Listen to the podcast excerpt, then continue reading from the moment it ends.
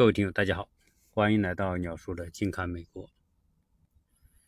这一届的美国总统选举，呃，影响了全世界，也受到全世界的关注。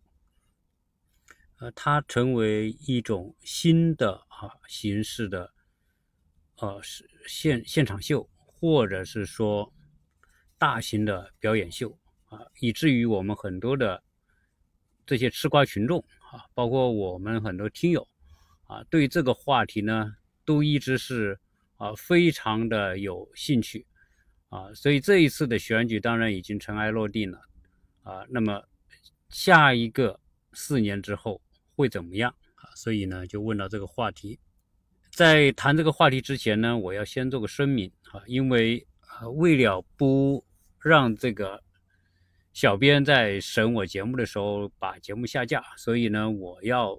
声明的是，我现在谈的是未来的啊四年四年之后的话题，所以呢，呃，既不属于当下的时政啊，也不是属于过往的啊，那所以呢，呃，希望大小编能够啊手下留情哈，拜托。那同时呢，我我想说的是什么？就是说，关于当下的几个热点人物啊，我仍然不能够。用直接的名字，所以我给他取几个代号，啊，有一个叫皮，啊，有个叫川，但是这个这个大家很清楚啊，我说川是谁啊，皮是是是谁，对吧？这个皮呢叫蓬皮啊，那那这个听友呢问到这个问题是说，二零二四年之后，呃，我们都知道这个蓬皮是有个野心的，就是想想竞选美国总统。那二零二四年有没有他有没有可能去竞选呢？呃，如果他去竞选，那川会不会呃力挺他呢？支持他呢？这个话题啊，它不算一个很大的话题，但是我觉得呢，可以借由这个话题啊，谈谈我对啊未来四年美国的选举可能的一个走向。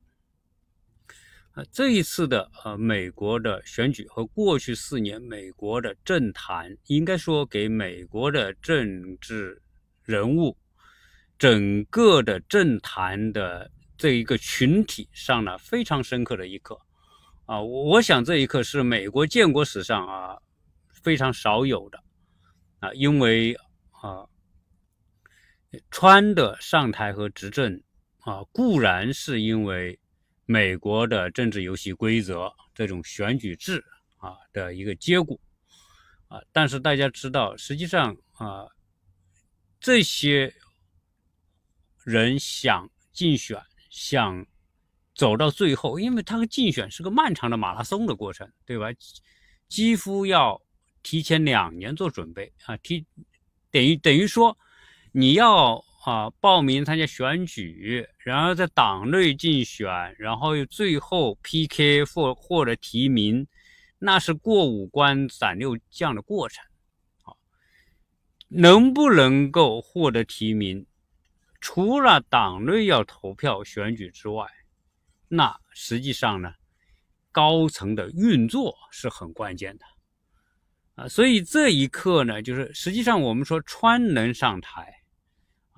除了后期的这个拿到面上的选举投票，二零一六年之外，实际上当时啊，共和党保守派的这些重要的人物支持川来获得提名，这是非常关键的一个环节。没有这个环节，他几乎没有可能获得提名，也就没有后面这四年，对吧？入主白宫之说了，呃，对于各国的政坛呢，实际上美国政坛也一样，它一定是个平衡的结果。那为什么在二零一六会把川推出来啊？那是因为实在当时共和党里没有太像样的或者太强的、足够和呃西女士。P.K. 的那种人物啊，因为我我们曾经也讲过，那西女士是当时民主党里面众望所归的，大家认为说她要来参加二零一六的选举，那几乎毫无悬念，对吧？啊，共和党里面现有的政治人物啊，都不是对手，拿谁上台都都没没有可能来打败他啊。所以当初啊，大家就是一致就看好辛女士一定是可以当选的。所以共和党在那种情急之下，他们就想，反正也赢不了，那与其我找一个。注定赢不了他的人来跟他 PK，不如我找一个不按套路出牌的，对吧？因为大家的实际上大家对川是很了解的，川在过往的这种商界的这种做法，以及实际上他虽然是商界，但是他和政界的人物交往也很多，政界人对他很了解，他的性格、个性、做事的风格啊，种种因素都觉得，哎，他是个很有个性的人。那我们就推出这样一个很有个性的，而不按套路出牌的，反正是死路一条嘛，就是死马当活马医，是基于这种情况之下，所以对他就并没有说做更多的考虑，说啊，这个人上台之后会会做什么事啊，会有什么样的这些出格的行为啊？我想他们肯定是想都没想，因为他们觉得。我们推出川去跟辛女士 PK，就是为了折腾她一下，啊，反正对吧？你反正你也你也是最后你会赢，那我要让你赢的不那么容易，啊，我就搞一个啊不按套路的人，啊，我就来折腾你，啊，所以我觉得当初啊，共和党多少是有这种破坏性心态哈，对于这选这次选举，反正反正我打不赢。打不赢我就折腾你哈，就这么简单。所以这样一来呢，就把这个川给放过了，就就让他上去吧，就让他提名吧，啊，所以在这种情况之下，他能够获得提名，是因为所有的人都认为他是没有可能上台的。基于那样一种啊奇怪的啊环境和当时共和党这些高层一些奇怪的想法。才会有啊，川能够获得提名的这么一种啊？为什么？因为我给你提名，给你去，反正你也选不上。你选不上，你就对其他人没什么危危害啊。大家就想让让川去折腾一下呢，只是折腾一下西女士而已，对共和党的权力结构和秩序并没有什么影响啊。所以何乐而不为呢？但是。这个戏剧性的事情就这么发生了，然后呢，让这个不按套路出牌的人上去之后呢，哎，这些当初的共和党大佬可不知道啊，他是一个特别能演戏的人，人家本身就是娱乐界、媒体界的高手，而玩这个吸引眼球啊、讨好观众这一套来说，那人家可是高手啊，在这方面。其他的这些人，包括西女士，根本都不是对手啊！所以在二零一六年的 PK 当中，由于当时特定的条件，而且呢，由于川是一个特别能够抓住观众心理的这样一个人啊，因此呢，他到了获得提名和最后以辛女士进行竞选的这个。这个过程当中，他的演技远远超出了辛女士，啊，这个就是属于出乎所有人意料之外，啊，那由于他一路的这种表演，最后赢得了很多啊，当然，这个人还是很懂得营销啊，啊，毕竟是做商场出身的，川很懂得怎么去营销自己，很懂得怎么去拉拢他的粉丝。啊，所以他的造势，再加上呢，这个从只有百分之一的可能性，到获得提名之后呢，他就获得百分之三十的可能性，那这个时候他信心就大增了。那那与其这样，他不如搏一把吧。所以当初这个西女士认为我是赢定了啊，所以什么拉票啊、造势啊，他根本都没有太放在心上啊。然后呢，这个。认为这个总统就是个囊中之物了啊！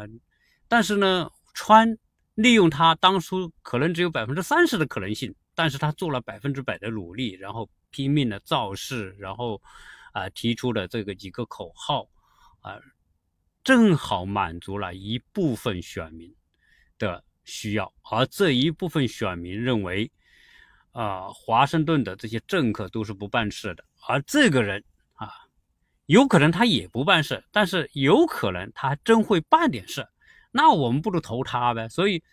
啊，就让那一批对政客、传统政客和精英政治人物失望的这些普通的呃中下层白人觉得，哎，我们就推他啊！而且呢，在他们心目当中，觉得这个人就是他们的救星啊！所以，所以当初呢，这叫假戏，最后变成了真做。那。竞选最后，我们说啊，出了一只大的黑天鹅。二零一六年，川竟然在大家都不被都不被大家看好的情况之下，竟然大获全胜哈！这个把这个西女士打得一败涂地，满地找牙，最后不得不承认败选啊！所以我们的川就从一个商人脱身变成一个大帝。啊，然后呢，入主美国的最高权力中心。好，这里回过头来就要讲一讲竞选和执政，那完全是两回事。竞选呢，完全就是博眼球啊，抓住大家某一个片刻的某种感觉啊，然后呢。因为实际上投票投谁不投谁，那不就是一念之间的事情吗？感觉不好，那我不投你；感觉好，哪怕就是一句话打动了我，我可能就觉得这个人好了啊。所以这个投票阶段呢，选举阶段基本上呢就是演。那入主了这个权力位置，成了总统之后呢，那就是做。那演和做，那完全就是两个不同的事情。可以拿什么来跟这个事情做比较呢？就是拿我们每个人都熟悉的谈恋爱和结婚过日子啊。我们谈恋爱啊，凡是到了谈恋爱阶段的人，或者谈过恋爱的人，都有这个感觉。谈恋爱呀，啊，纯粹就是火花四溅，完全就是感觉。而且这个阶段由于荷尔蒙的激发，每个人。对于能擦出火花的东西，都是充满着急切的这种愿望啊！所以为什么会有那么多的一见钟情？为什么会有那么多的半推半就？为什么会有那么多的就是一夜之间堕入情网啊？就是啊这种情况的发生，因为那是恋爱啊，恋爱它也是表演啊，是基于荷尔蒙和肾上腺素。啊，充斥着整个大脑啊，所以整个大脑处于亢奋阶段，任何一点东西啊，都可以激发他的这种兴趣。这那种状态和毒品啊，吸了毒品的感觉是一样的啊。当你恋上一个人的时候，恨不得天天跟他在一起，恨不得天天跟他煲电话，天天啊啊抱着是吧，搂着，就是啊，就是这种这种一刻都不能停。所以那是一种。啊，感觉的啊一种演绎啊，但是呢，这种感觉演绎之后呢，当当他们步入婚姻殿堂，对吧？结婚之后，很快就柴米油盐酱醋茶这些啊日常生活的琐事就变成了，慢慢的变成了日常生活的主体，而当初的那种火花四溅、感情喷发的那个那个那种。恋爱的状态和感觉慢慢的退居次后次要，啊，然后最后大家发现，原来进入生活状态之后，大家生活的是那么多的充满着摩擦，充满着的这种不和谐，充满着的怨恨，充满着种种的那些不舒服的感觉啊，甚至是一种冲突、对立啊、矛盾。啊，最后觉得哦，原来结婚和恋爱是两回事，啊，实际上，啊，美国的选举和美国的啊领导人上台执政，啊，给选民带来的和恋爱和结婚啊我觉得是有相同的这种道理啊，那就是两种不同的事情，因此会给人带来两种不同的感受。那上台之后，你就拿他，那已经拿了结婚证了，对吧？是有证叫持证上岗。你你现在这个在美国，你要当总统，你要经过五过五关斩六将，然后呢选举人投票，最后还要经过参议院，最后宣布，对吧？然后再权力交接，那可不是说啊那么简单的事情。然后这些程序完成之后，他就获得了这个。License 这张执照，然后我就可以进白宫，对吧？我就可以成为最有权力的那个人。当他成为这个人之后，你比如说你对他不满意了，这个时候那可不是说你不满意就可以让他下台的，对吧？原来我们好多次谈到这个话题，所以你可以投出这张选票，选出了某一个人之后，如果你发现你对他不满，这个时候你就没有第二张选票，说我马上再投一张票把你投下去，那一张票可是四年之后，反正在四年之内你是不可能的啊！四年之内你没有第二次说投票让他下台的机会啊，除非是什么众议院弹劾，但众议院弹劾也不是你的权利，你普通选民你没有资格说要去弹劾总统啊，所以你就只能。那这四年的结婚你就不能不可能更改了啊，叫叫定期结婚啊，我就四年啊，所以我们会看到过去四年当中，哎，很多人怀着美好的愿望，期待着这四年有重大的改变，确实这四年带来了重大的改变，但是这这四年穿在台上四年这重大的改变，可不尽是如人意啊，啊，也没有按照当初。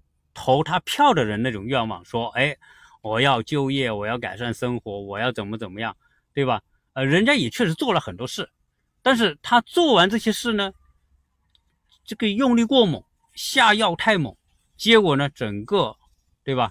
不管是从国内还是从国际，整个秩序就被这个不按套路出牌的人彻底打乱和颠覆。啊，打乱之后，当然有人。这个看热闹不嫌事大嘛，就是说啊，你你整吧，折腾吧，啊！但是有很多美国人觉得不行啊，对不？毕竟美国是一个有讲规则的一个国家啊，你普通老百姓日常生活当中要讲很多规则，那你在政坛你也得讲规则，而且在美国的政坛，你要在这个位置上待得稳、待得久，那你。你可不能按照自己的意愿做事，你必须照顾各方面的利益啊！你只有照顾各方面利益，你才能和你的支持者构成互惠的关系。你比如说，共和党高层，我要推出某个人去竞选总统，对吧？那最后这个人当了总统的话，嗯，那你这个当选人，你得考虑。这些支持你人的利益，你你和你在台上，你就是一个代理人。说白了，你是代理那些支持你的人的利益。你因此，你做任何事情都必须考虑他们的利益才行。幕总统是台前人物，支持他的那些人是幕后人物。我今天啊，充分的感觉，在美国。真的不是说你上了台，你成了台前的人物，你就可以为所欲为，不是，你必须处处考虑台后人的利益，因为这种关系啊，是一种相互支撑、互惠互利的关系。你只有这种互惠，才能相互支撑，所构成的台前和台后的权利。结构才可能稳定。美国这个国家的权利，不仅仅是你在台前的总统的权利，也包括要通过这个稳定的权力架构，将这些权利分享给幕后的那些支持者。所以，实际上谁当选总统，最大的受益者不应该仅仅是总统，最大的受益者应该是站在总统幕后的那一批人。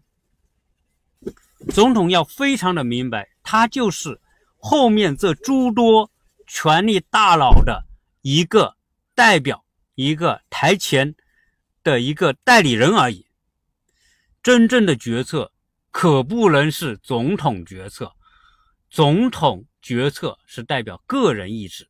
如果你仅仅以个人意志来决策美国的政策的话，你就会忽略掉。你幕后那批人的利益，如果你要忽略掉了幕后这批人的利益，那么幕后这批人就会改变对你的支持。那不对你支持，你得不到后面这个看不到的权力体系的支持，你站在台前的人，你就会发现你是孤立无援的。所以今天我们所看到的。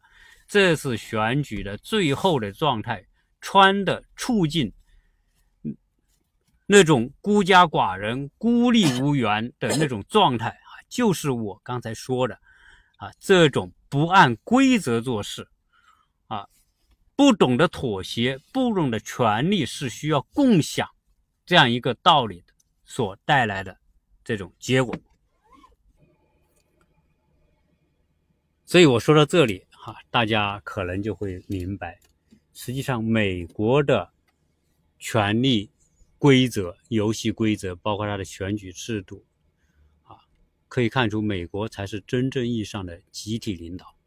啊，当然我们很熟悉“集体领导”这个词了，对吧？呃，但事实上来说，啊，我们所熟悉的啊“集体领导”这个词的规则和美国所表现出的个人主义的规则。啊，实际上美国的个人主义就是个表象，比如说总统选举，啊，谁谁谁在上面对吧？PK 啊，辩论啊，表现的这是个人行为嘛？但实际上这只是你看得到的，看不到的是一个集体，啊，是一个所构成的一个权力结构啊。只是美国呢，它有两个权力结构，一个是左的啊民主党的权力结构，一个是右的共和党的结构。啊他一上台呀，比如谁当选，实际上是代表某一个党上台。那这个党上台呢，不是某一几个人，是一帮人啊，所以是这一个党的一帮人的集体领导啊。如果从这个角度来说，你就会理解，实际上这才是美国权力规则的啊真实的面目。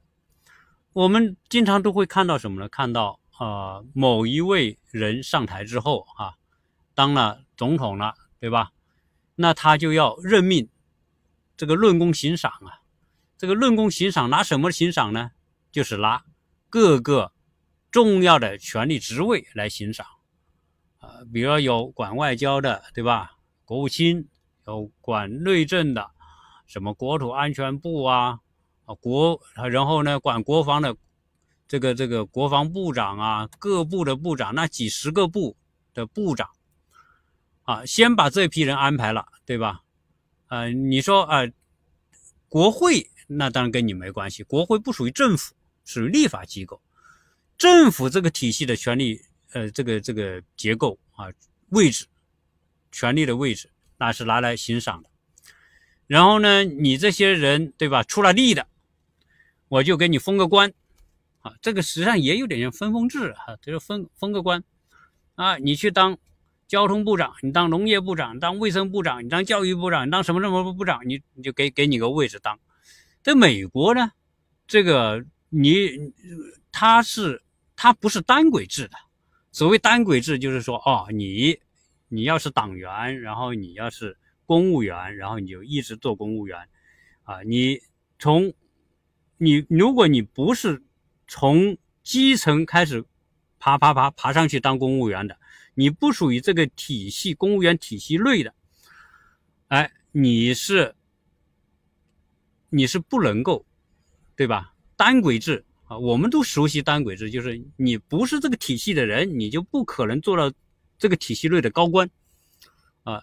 但是呢，美国不是，美国是可以跳轨的啊，我我可能昨天还是个普通老百姓，结果明天就被任命为某某部长，那完全可以啊，他不需要审核说哦你有没有从政的资历啊，你你是不是公务员，你干了多少年，你是不是从科从局长做起还是从什么的，你有没有经历过从办事员到科长到副科呃科呃什么科科员什么，然后呢这个啊一级级什么科局司等等，你是不是这么一步一步爬起来的啊？这个台阶。美国就是，你可能是昨天还是大学教授，你也可以过来当个部长，对吧？然后呢，你可能昨天是是某一个啊慈善机构的人，我也可以任命当个部长。哎，这就是美国，它所以这种美国这种可以跳轨的这种体制啊，就特别容易来做到这种论功行赏，就分封制。啊，这这个和我们这种，当然你说和我们封建时候的分封是不是一样的，都那不好说。但是最少他在这个四年阶段当中，他是论功行赏，然后啊分封的，啊这个论功行赏就体现为一种集体领导。然后呢，嗯，这个政府的各个职位行赏完了之后，那还有很多人给你出力了，对吧？那你怎么办呢？哎，别急，还有的是位置。来论功行赏的，比如说重要国家的大使这个位置，我上台了，那我所有的这个外交使节、重要国家的这个大使都要换掉。那你去英国，对吧？英国是我们的铁杆的盟盟友，那你任命你当英国的大使，那是特别有有面子的。你去法国，你去德国，你去日本，你去韩国。啊，重要的这些国家，哎，我给你去，对吧？你是不是也很有面子？那也叫光宗耀祖。说到以后呢，你孙子的孙子的孙子说，我爷爷的爷爷的爷爷曾经还是英国大使呢，对吧？那能做到大使这个级别啊，那那就是属于这个精英和上层了，对吧？都是属于跟权力核心能做到大使的人，都是跟权力核心跟这个。台前这个总统是关系特别铁的人，才有可能获得这样的机会啊！所以说，我说完这个，大家就明白了哈。美国实际上是并不是说纯粹意义上的个人主义，然后呢，你有本事，你有风格，你一个人跳上去，你就就能够当总统，不是？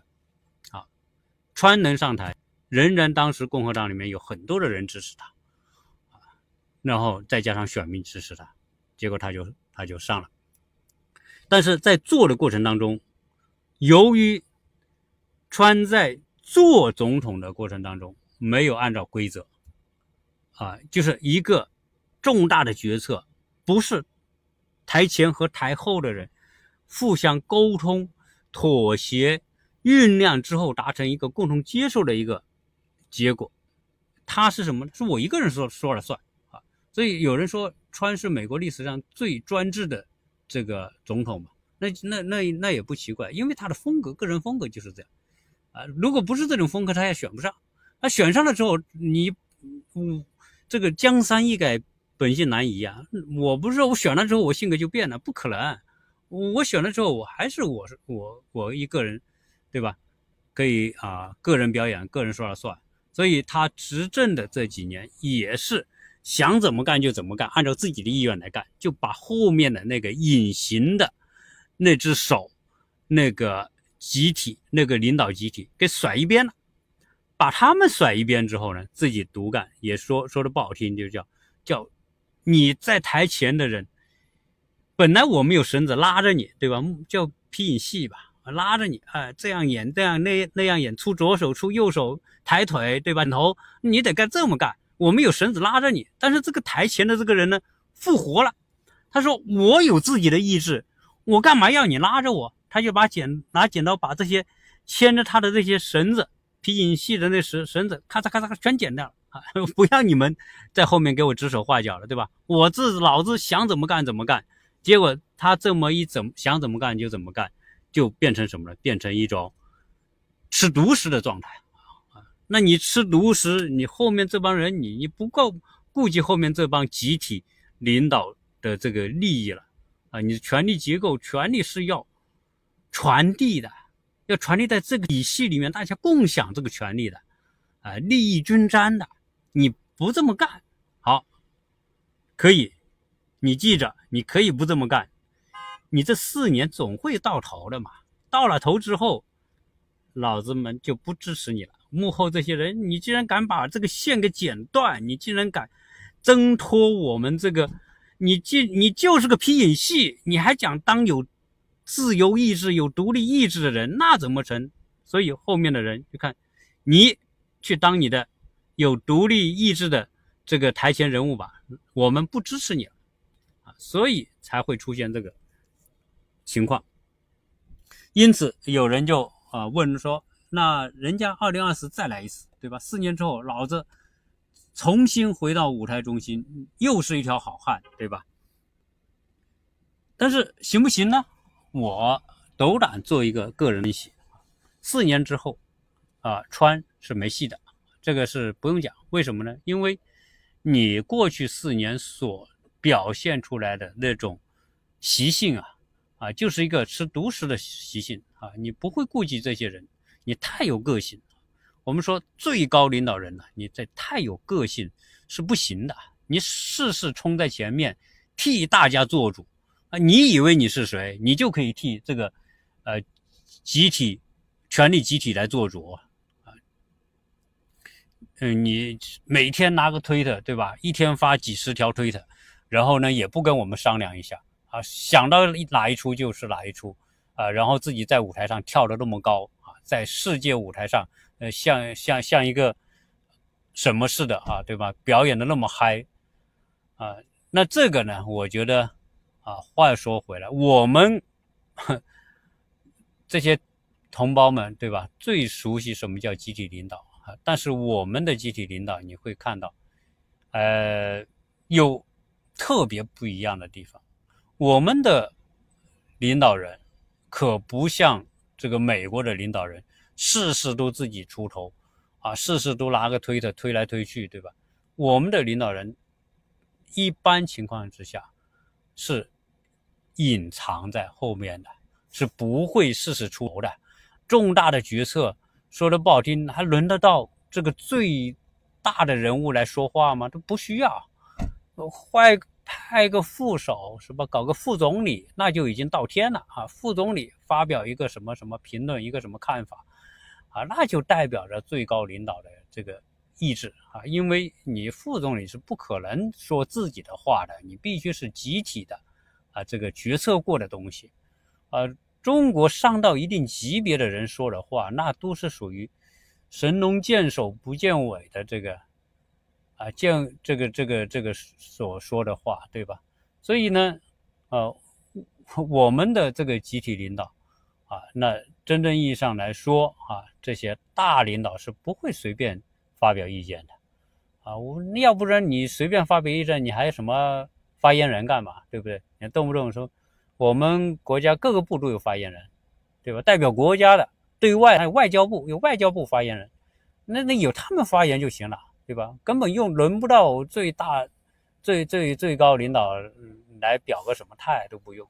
但是呢，你看美国这个最高领导天天表态，天天表态啊，这种天天表态是极为不正常的。对于一个权力体系，对于一个集体领导的需要来说，是不可能由你你最高领导变成了一个发言人，那怎么行呢？对吧？那就太肤浅了吧？啊，所以过去这这四年啊，这种。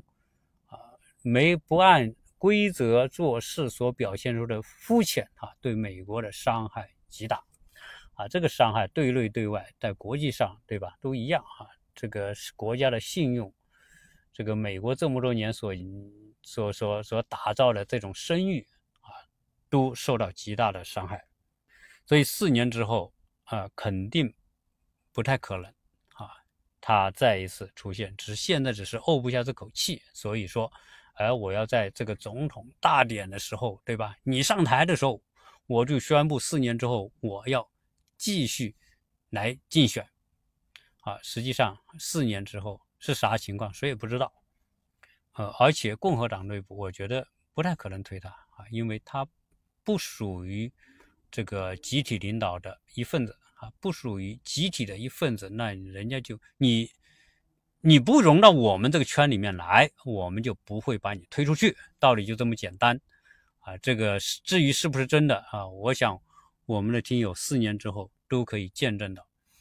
那另外一个有人问说，哎，那他会不会推推这个皮子是吧？皮皮子，你把皮子推出去不行吗？啊，那皮子也很想很想上位，很想呃竞选，那川会不会支持他？那这个我个人觉得，啊，首先是啊皮子没机会啊，蓬皮没机会，为什么呢？因为这个人根根本就没有一个政治家应有的素质啊，因为做事从来不留后路的人是不可能。不应该成为最高领导人的，因为这种伤害，做事不留后路，那是极其危险的，啊，就是危。我说到这个话，甚至你手上真的给他一个核弹按钮，他可能都摁下去了。那那谁敢让这种人上台？何况过去四年所看得到的，就是这个皮子是一个没有自己思思维意识的，他纯粹就是一个别人手和脚，帮帮手。啊，说的不好听的叫帮凶，说的好听的就是别人手和脚而已。对于一个只有手和脚人没脑袋的人，你你怎么去去去当这个代理人？这也是不可能的。所以啊，从这点来说啊，皮子是由于在这个川时代他已经表现出不适合去去去担当这个更重要的角色啊，所以呢啊，你想想和中国搞不好关系的领导人。怎么可能成为最高领导人？中国是美国之外最重要的国际关系关系啊！你你你所放放出了那么多敌视中国的，事事都敌视中国，那种敌视已经到了就是就是就是极限的程度啊！又又是发表这个新铁幕也说等等，你你做到这个份上，那那其他的人不敢让你上啊！因为你这种人太危险了，啊，所以我用最简单的思维就可知道，啊，皮子是没戏的，啊，穿四年之后也没有机会了，如果与其说啊，说哦，我穿要推这个皮，对吧？那我家还有女儿呢，对吧？我女儿比你优秀，我女儿要要美，长得比你比你美，对吧？要修养比你有修养，各方面对吧？她本身自带粉丝，自带流量，啊，那我我干嘛不推自己女儿？四年之后，自己女儿四十多岁，正是年富力强呢，对吧？那如果自己女儿能当个总统，那不是美国创造美国历史嘛，对吧？这个这个这个真正意义上光宗耀祖啊，一个家庭出力，而且是一位出来一位女总统，这个才是。啊，川梦寐以求的东西，啊，所以实际上呢，他现在是嚷嚷着四年之后我再次初三竞选，那都是气话而已啊。基本上从这个形势，从美国的政坛啊，以及这个政治圈啊，你现在这四年所做的事留下的后遗症的影响是很大的啊，所以呢。说到这里啊，就是说这个川肯定有一个梦想，就是要让自己女儿能够出来竞选。但是呢，我觉得啊，这个概率并不是特别大啊。虽然说美国也求新求变，对吧？但是呢，美国有没有可能把川的女儿 选出来当总统？我觉得可能性都不大。只要川还活着啊，他女儿就没戏啊。这个逻辑非常简单，因为你是他女儿嘛，你 有一个那么强势的老爸在后面当太上皇，那你不是穿第二嘛，对吧？那你就穿第二，那你就是啊，最后又来个吃独食这个那个的，对吧？嗯，那那那怎么弄？那也是没戏的。所以川在执政四年当中的表现留下的这些后遗症呢？不光是断送他自己四年之后的可能性，啊，甚至也断送了他的儿女未来走向政治舞台。所以再一次认证了一句话：在这个世界上呢，是一个必须和周围环境相融的这样一个需要。就你必须考虑周围的因素、周围的人，你不能够只考虑你自己的想法，啊，一意孤行。如果是这样的话呢，啊，你就不能够和周围的人构成良好的关系。你不接纳别人，别人就不接纳你，甚至连同你后面的家人都一同不被接纳。啊，这就是这种权力关系学。啊，美国是一个真正意义上的集体领导的权力。呃，运行规则，如果你要破了这个规则，就意味着你会被这个集体所抛弃，被集体抛弃，就就意味着啊，你永远都没有机会。直到现在，此时此刻我在做节目的时候，呃，虽然说美国的选举人投票已经结束，而且就是确定了。就等一月六号啊，最后宣布，对吧？最后在国会参议院来宣布啊。但是呢，直到今天这个时候，川仍然不认输，仍然还在说操纵选举等等啊。所以这说什么呢？就说什么叫识时务者为俊杰？如果到了这一步，仍然不愿接受现实，那说明什么？只能说明。他是一个主观意愿过于强烈的这样一个人物啊，过于主观，过于以自己为中心啊。如果这样一来，世界会把它压碎的就是你和环境对抗的结果，就是自己粉身碎骨。那这呢啊，是从我们所经历的这一出一出的这种。啊，权力的游戏，美国的选举啊，所看得到的这一期跟大家扯这么多，谢谢大家。